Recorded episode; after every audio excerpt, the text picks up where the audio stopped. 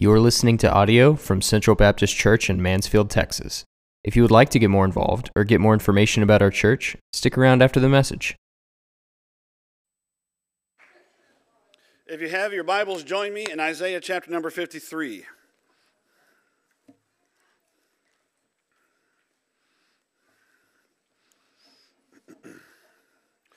Back in the late 1800s, D.L. Moody, the evangelist, had a home in Northfield, Massachusetts.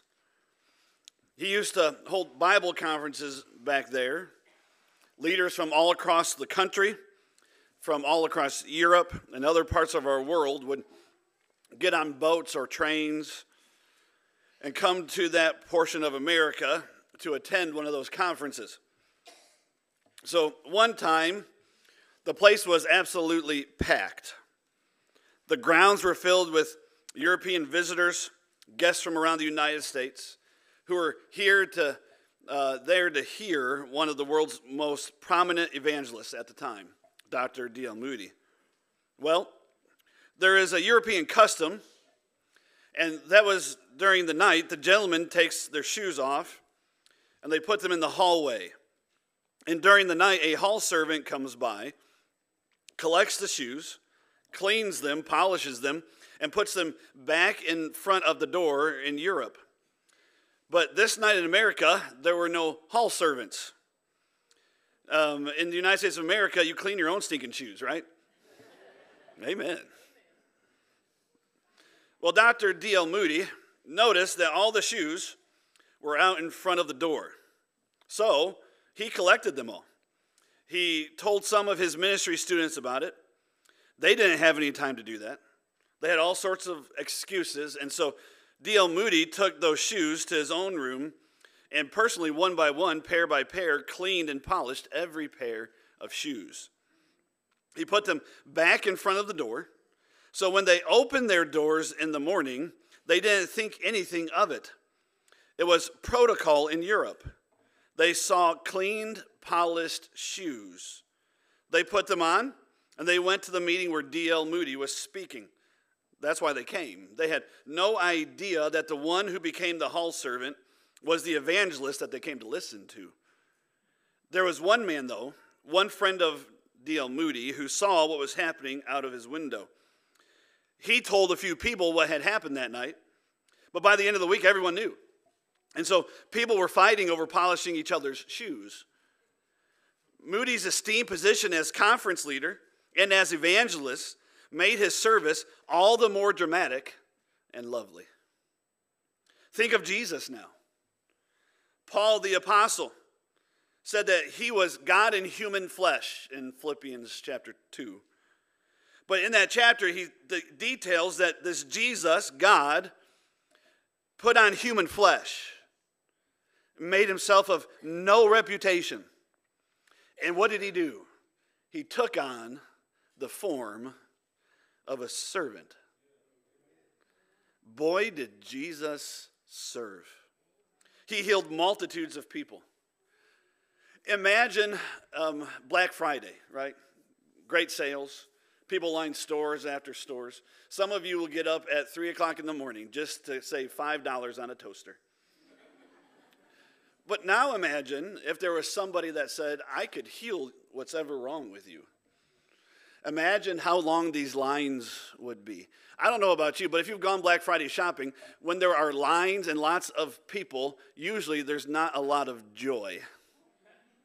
Right? Consider how rude the people could have been. Know, we look at Jesus as our Savior, but most of them looked at him as a carpenter turned rabbi. And that was it. Think about how grateful, ungrateful they would be. I mean, we have one instance in Scripture Jesus healed 10 lepers. How many of those 10 lepers came back to say thank you? One. I mean, if that percentage plays out, Jesus was only getting thanked 10% of the time. And I think we would agree that sounds an awful lot like human nature even today. But Jesus healed them all the same. He took the time out of his day to love on and to heal those who were hurting. Think about our Savior. He wasn't too important. He wasn't um, uh, full of pride that he thought that children were beneath him. He served and played with children. He even condemned his disciples and said, No, don't stop them from coming to me. Such is the kingdom of God. He fed people before he ever ate. Listen to me.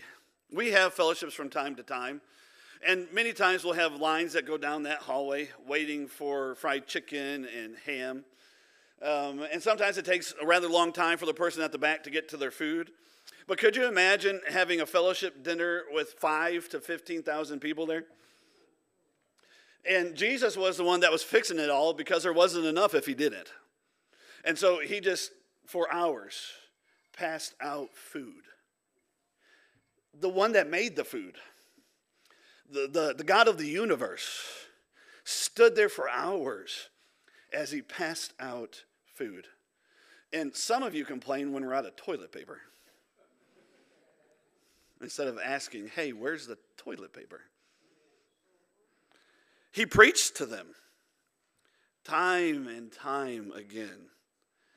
We have a wonderful example right before his death where he got on his hands and knees and washed the disciples' feet.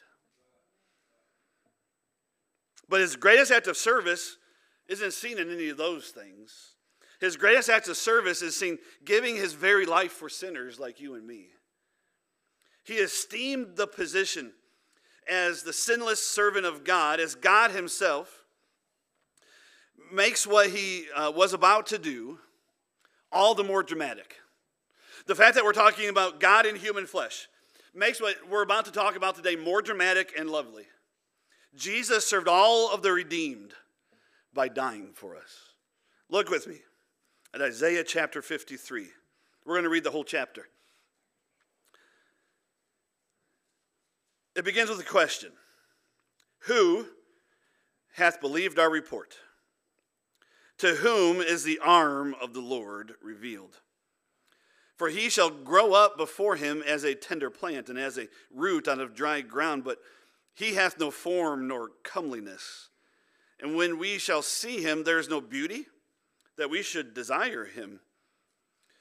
He is despised and rejected of men, a man of sorrows acquainted with grief, and we hid, as it were, our faces from him. He was despised, and we esteemed him not. Surely he hath borne our griefs and carried our sorrows, yet we did esteem him stricken, smitten of God, and afflicted.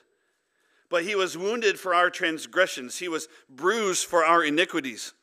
The chastisement of our peace was upon him, and with his stripes we are healed. All we like sheep have gone astray. We have turned every one to his own way. The Lord hath laid on him the iniquity of us all. He was oppressed and he was afflicted. Yet he opened not his mouth. He is brought as a lamb to the slaughter, and as a sheep before her shearers is dumb, so he openeth not his mouth.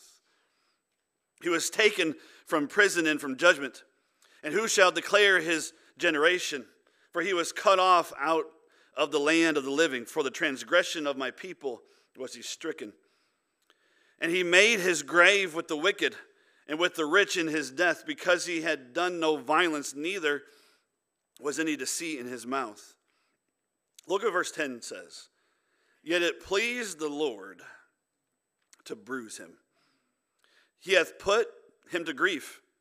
When thou shalt make his soul an offering for sin, he shall see his seed, he shall prolong his days, and the pleasure of the Lord shall prosper in his hand. He shall see of the travail of his soul and shall be satisfied. By his knowledge shall my righteous servant justify many, for he shall bear their iniquities. Therefore will I divide him a portion with the great, and he shall divide the spoil with the strong, because he hath poured out his soul unto death and he was numbered with the transgressors. And he bare the sins of many and made intercession for the transgressors. Let's pray. God, we thank you for this passage. What a beautiful prophecy of the coming Messiah and the work that he would do, the service that he would provide for those of us in this room today. I pray, Lord, that we will be grateful for his service. Help us to live in light of the fact that our Savior bled and died for us. In your name I pray. Amen. Isaiah, with great precision, almost as a man who saw the events of the cross unfold before him, wrote what would happen to Jesus when he came to earth to save mankind. This chapter penned some 680 years before Jesus. Theologians call it the Mount Everest of messianic prophecy. Charles Spurgeon said it is the Bible in miniature and the gospel in essence. This chapter is the sum and substance of our gospel message. The book of Isaiah is quoted in the New Testament some 85 different times. It is quoted by Jesus himself. But do you know that Isaiah chapter 53 is the most quoted chapter in all of the New Testament? It is referred to by Matthew, Mark, Luke, John, Acts, Romans, 1 Corinthians, 2 Corinthians, Galatians, Ephesians, 1 Timothy, Titus, Hebrews, 1 Peter, and 1 John. Don't you think that the New Testament authors knew Isaiah 53 to be about the Messiah? Absolutely, they did. It is so important that Philip in Acts chapter 8 would lead the Ethiopian eunuch to Jesus Christ using only Isaiah chapter 53. This chapter is one of four servant songs that Isaiah wrote. They speak of a servant, they all look towards the Messiah. And each of the servant songs portrays the servant, the Messiah, in a different way. This is the fourth, the last of the servant songs, and it is by far the most important, the most memorable. So the first one is Isaiah 42, the second, Isaiah 49, and the third, Isaiah chapter 50.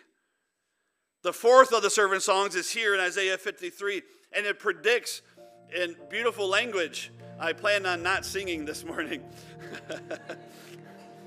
I know we're talking about songs, but I'm not singing one.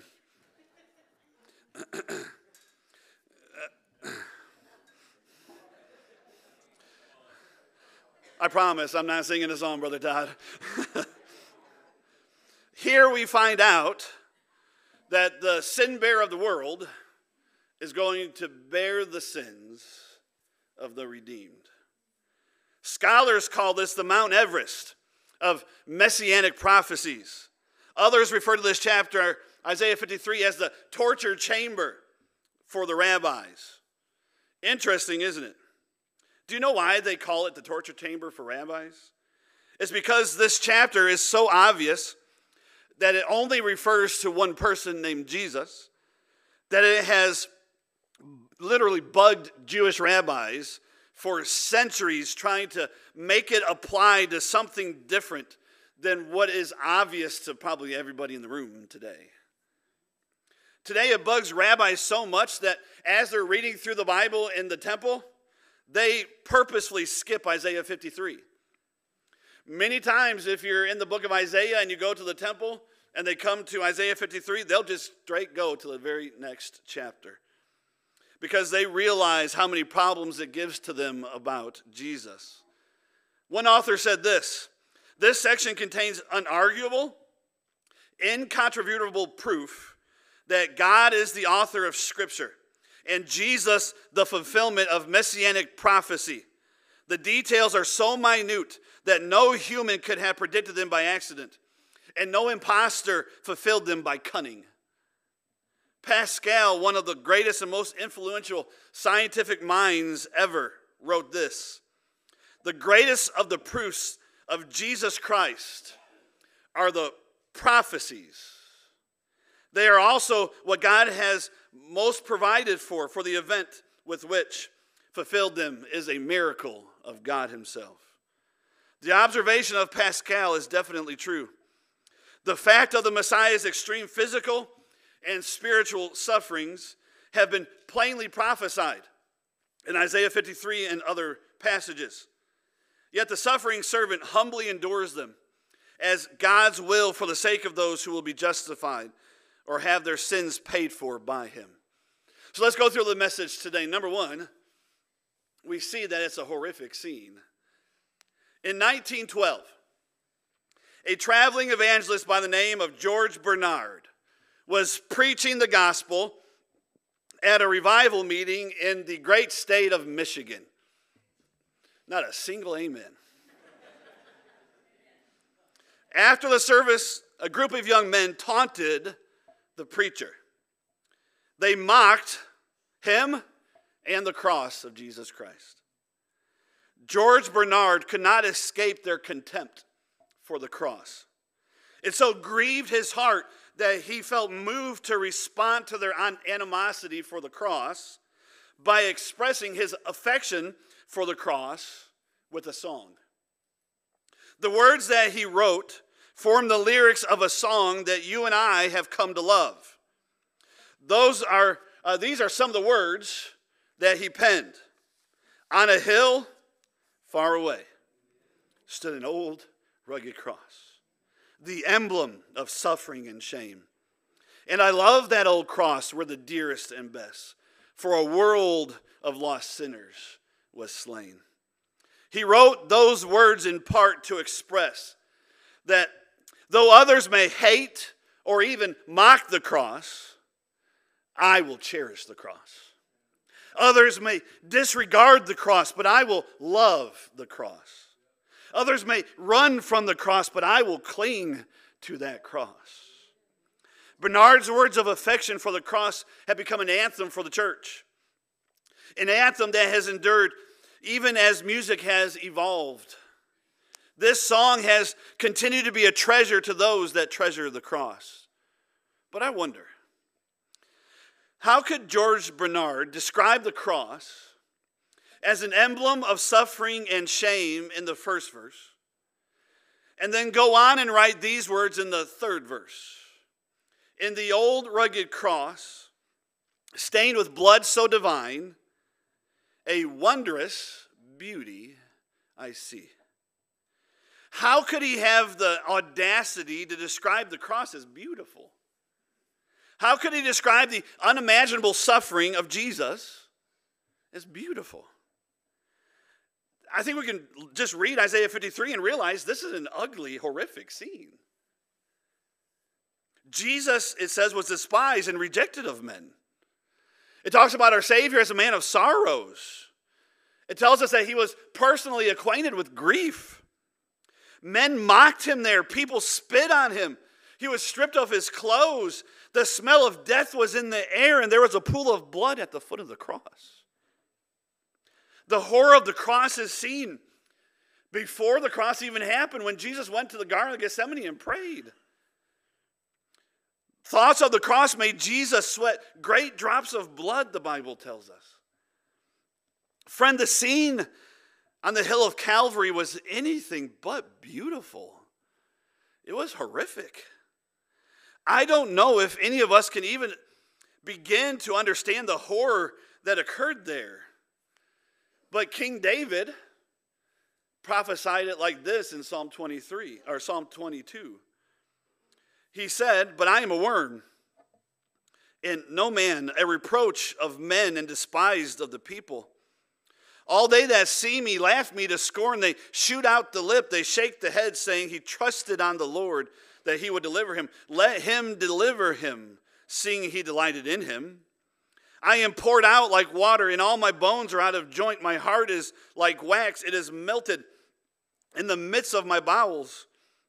My strength is dried up like a potsherd, and my tongue cleaveth to my jaws. And thou hast brought me into the dust of death. For dogs have compassed me. The assembly of the wicked have enclosed me. They pierce my hands and my feet. All of that physical horror could only be surpassed by the spiritual horror. Psalm 22, the messianic prophecy begins with this, these familiar words. Psalm 22 1 says, My God, my God, why have you forsaken me? Not only was it horrific, it was also painful. Isaiah uses very descriptive words in this prophecy. He says things like despised, rejected, grief, sorrow, stricken, smitten, afflicted, pierced, crushed, oppressed, slaughtered, cut off, death. None of these words are synonymous with beauty. Jesus suffered pain at the hands of the soldiers. Consider some of the horrible things that Jesus suffered while he was on that cross. May I ask, was it beautiful when they blindfolded him and then beat him? Was it beautiful when they mocked him in Luke chapter 22 after they hit him and said, Hey, Jesus, prophesy who hit you? Hey, hey, Jesus, who was it that hit you?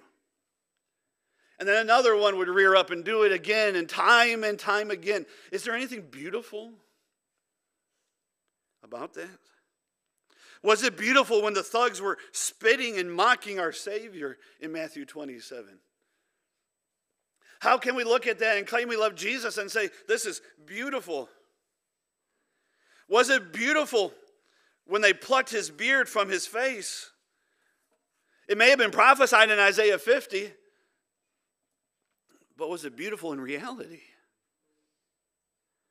Where's the beauty in John chapter 19, verse 1, when Pilate orders Jesus to be scourged with a cat of nine tails? Can you imagine the beating that he endured, the flesh being ripped from his body, bones and limbs being shredded as they were beaten? Where's the beauty? How can anyone recall the horror of John 19 when the soldiers planted a crown of thorns on our Savior's head and call it beautiful?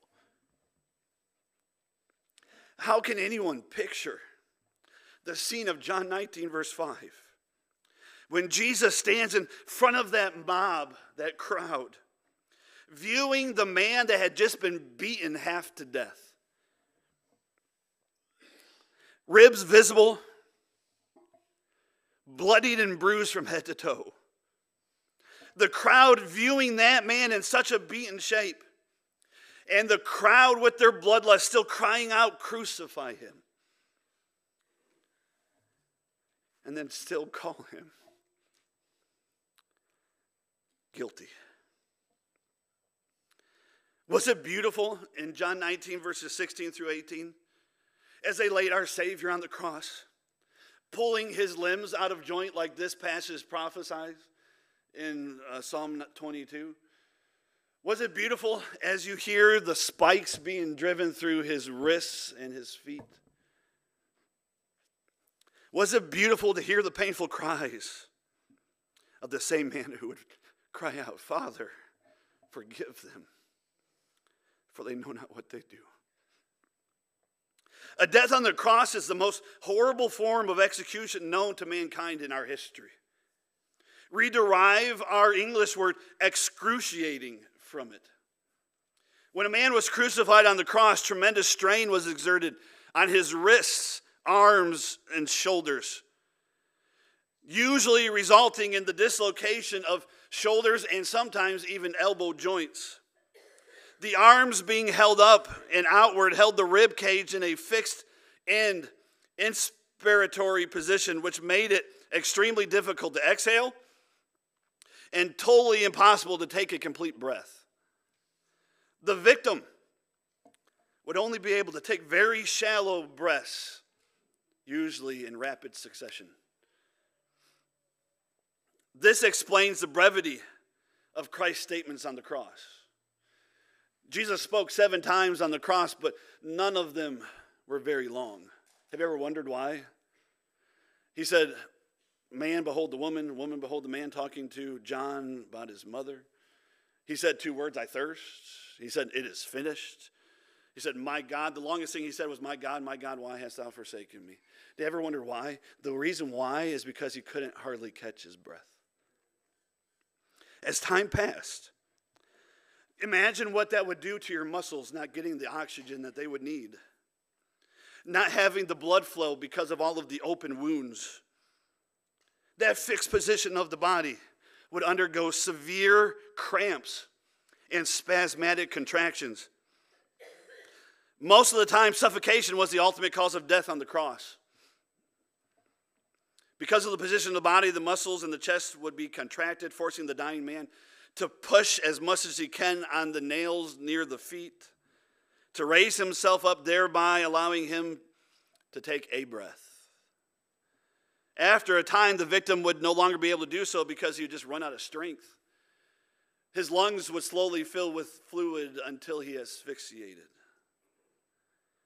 Friend, the death of Jesus was a horrible affair. But also, think about this. Sure, the, the crowds of people, the soldiers, enacted terrible pain on our Savior. But he also was given that pain from the sovereign hand of God. While Jesus was on the cross, a remarkable thing happened. Somehow, Jesus actually became the manifestation of sin for us. You know the verse. 2 Corinthians 5:21 says for he hath made him to be sin for us who knew no sin that we might be made the righteousness of God in him. Jesus actually became sin so that you could overcome yours. Jesus became the sin of the redeemed and he was judged by the Father. We believe theologically that this is the time where Jesus would cry out, My God, my God, why hast thou forsaken me? Jesus was calling out to his Father who had turned away from his Son. I can't explain it, but somehow God poured out his wrath onto the body of his Son, and Jesus suffered the undiluted, unfiltered wrath of Almighty God. And look at verse number 10, please. Yet it pleased the Lord to bruise him. Our Savior breathed his last breath hanging on a cross, hanging there, enduring the pain, the horror, the agony, not enduring his own sins because he had none, but enduring our sins, friend. It was our transgressions, it was our iniquities. It was for our sake that it pleased God to bruise him.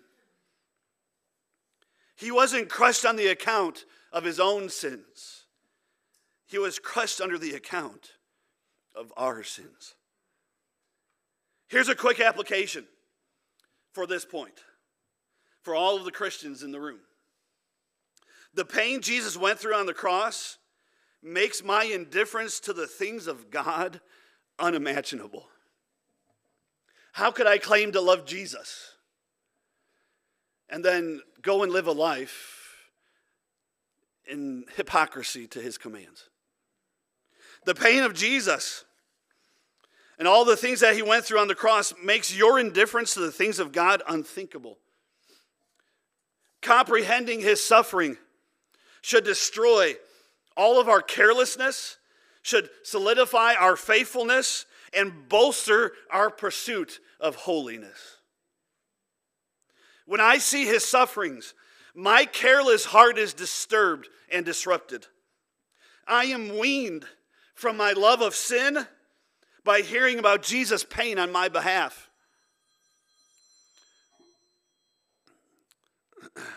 Christian, your willful, habitual sin makes a mockery of what Jesus did on the cross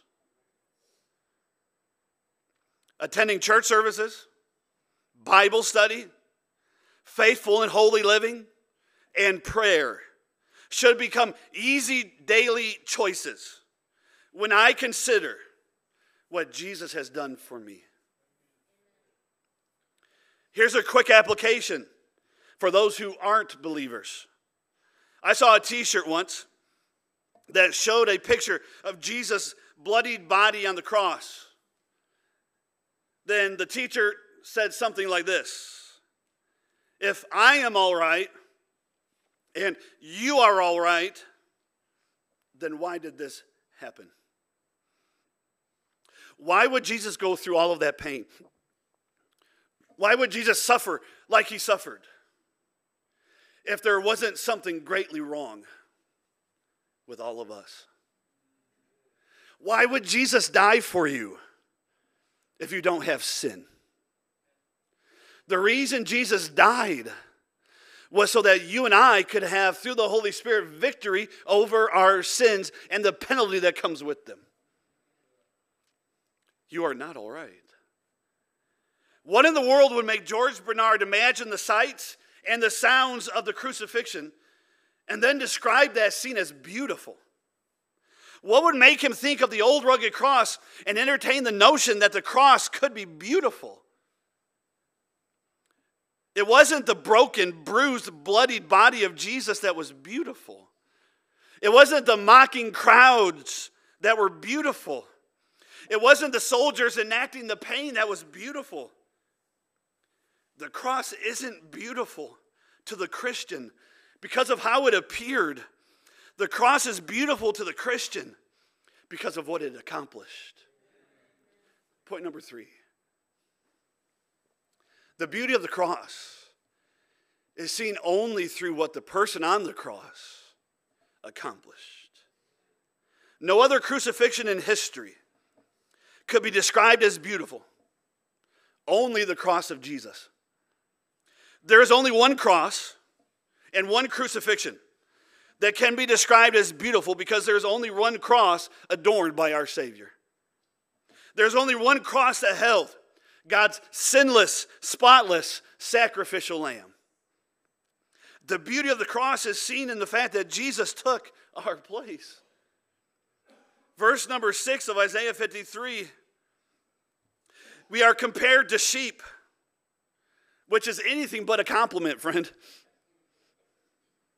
Notice it says that we all have gone astray, everyone has turned to their own way. Substitution is the major theme of Scripture. Right after Adam and Eve sinned, God sacrifices an, an animal in order to cover their nakedness, but to also be a substitute for the penalty of death. God then gave his people the law, which sadly those people continued to break continuously. As a way to avoid, avoid punishment, he granted, granted to them substitutes to pay the price for their sins when a flawless animal would die in the sinner's place, allowing the sinners to go free. The Passover lamb vividly portrays how a substitute saved people from slaughter when the only way to avoid the avenging angel was the blood of the perfect male lamb applied to the doorposts. God said in Exodus 12, When I see the blood, I will pass over you. In Hebrews 10, verse 4, it says this that we have a problem. It says that it's impossible for the blood of bulls and goats to take away sins. They may substitute for a while, but they can't take them away. The only acceptable offering is a perfect offering. And so Jesus was able to pay the perfect price for your sins and mine through his substitutionary sacrifice.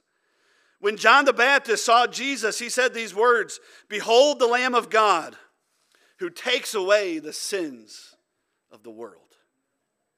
Let's say it like this The innocent Jesus was punished as if he was guilty, that the guilty, you and me, might be rewarded as if innocent.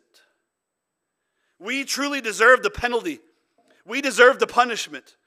But God has poured out his wrath against our sins on his only son. Death on the cross wasn't uncommon in that day, though. The cross was not exclusive to Jesus. In fact, on the exact same day Jesus was crucified, he was crucified between two other men. Many ancient civilizations used crucifixion as a tool for the death penalty. The Persians, Assyrians, Romans, Germans, and Celts, even amongst others, used crucifixion. Kings were known to squash rebellions with mass crucifixion. After Spartacus was killed, the emperor demanded all of his captured followers to be crucified along a road leading into Rome. Some 6,000 men were crucified all at once. Their bodies were left to rot on this road for years after they were crucified. Even today, ISIS has crucified followers of Jesus. The truth is, we have no way of knowing how many tens of thousands of people have died on a cross.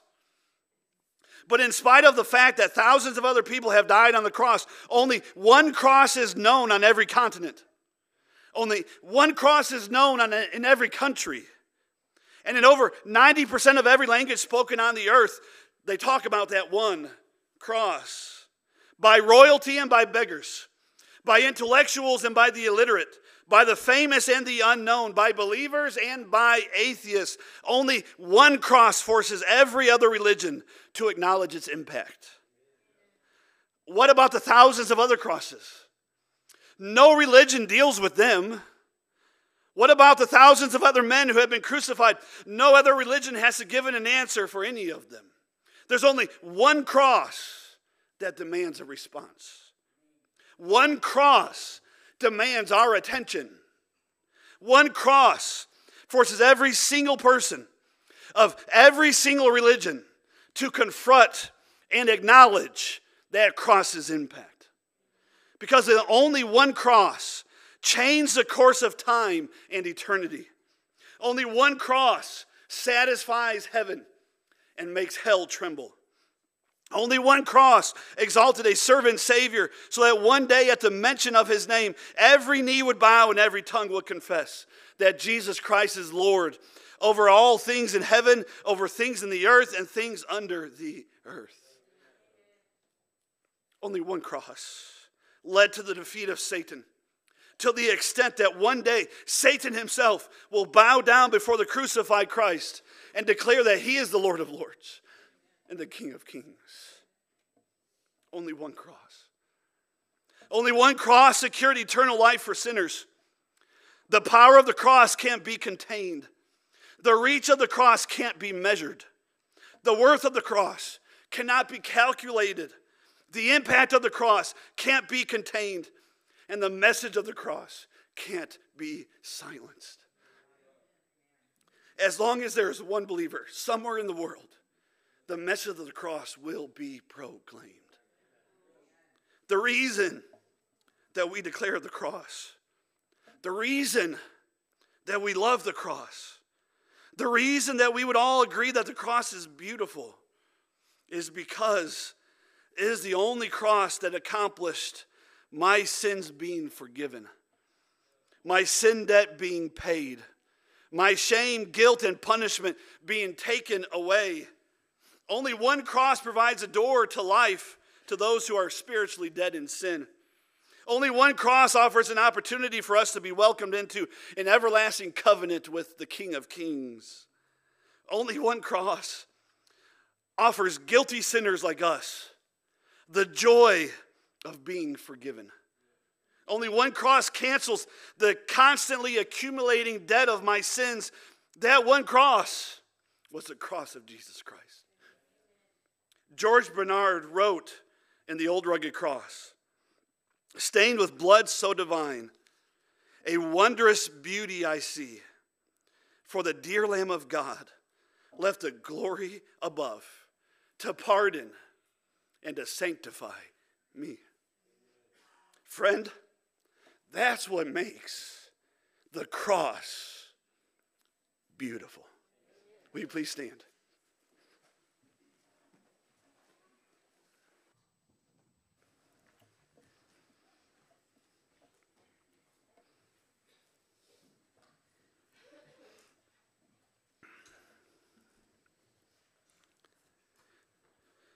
Christians, you're here today.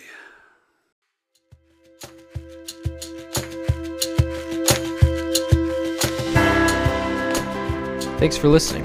If you'd like to join us in person, our services are at 9:30 a.m.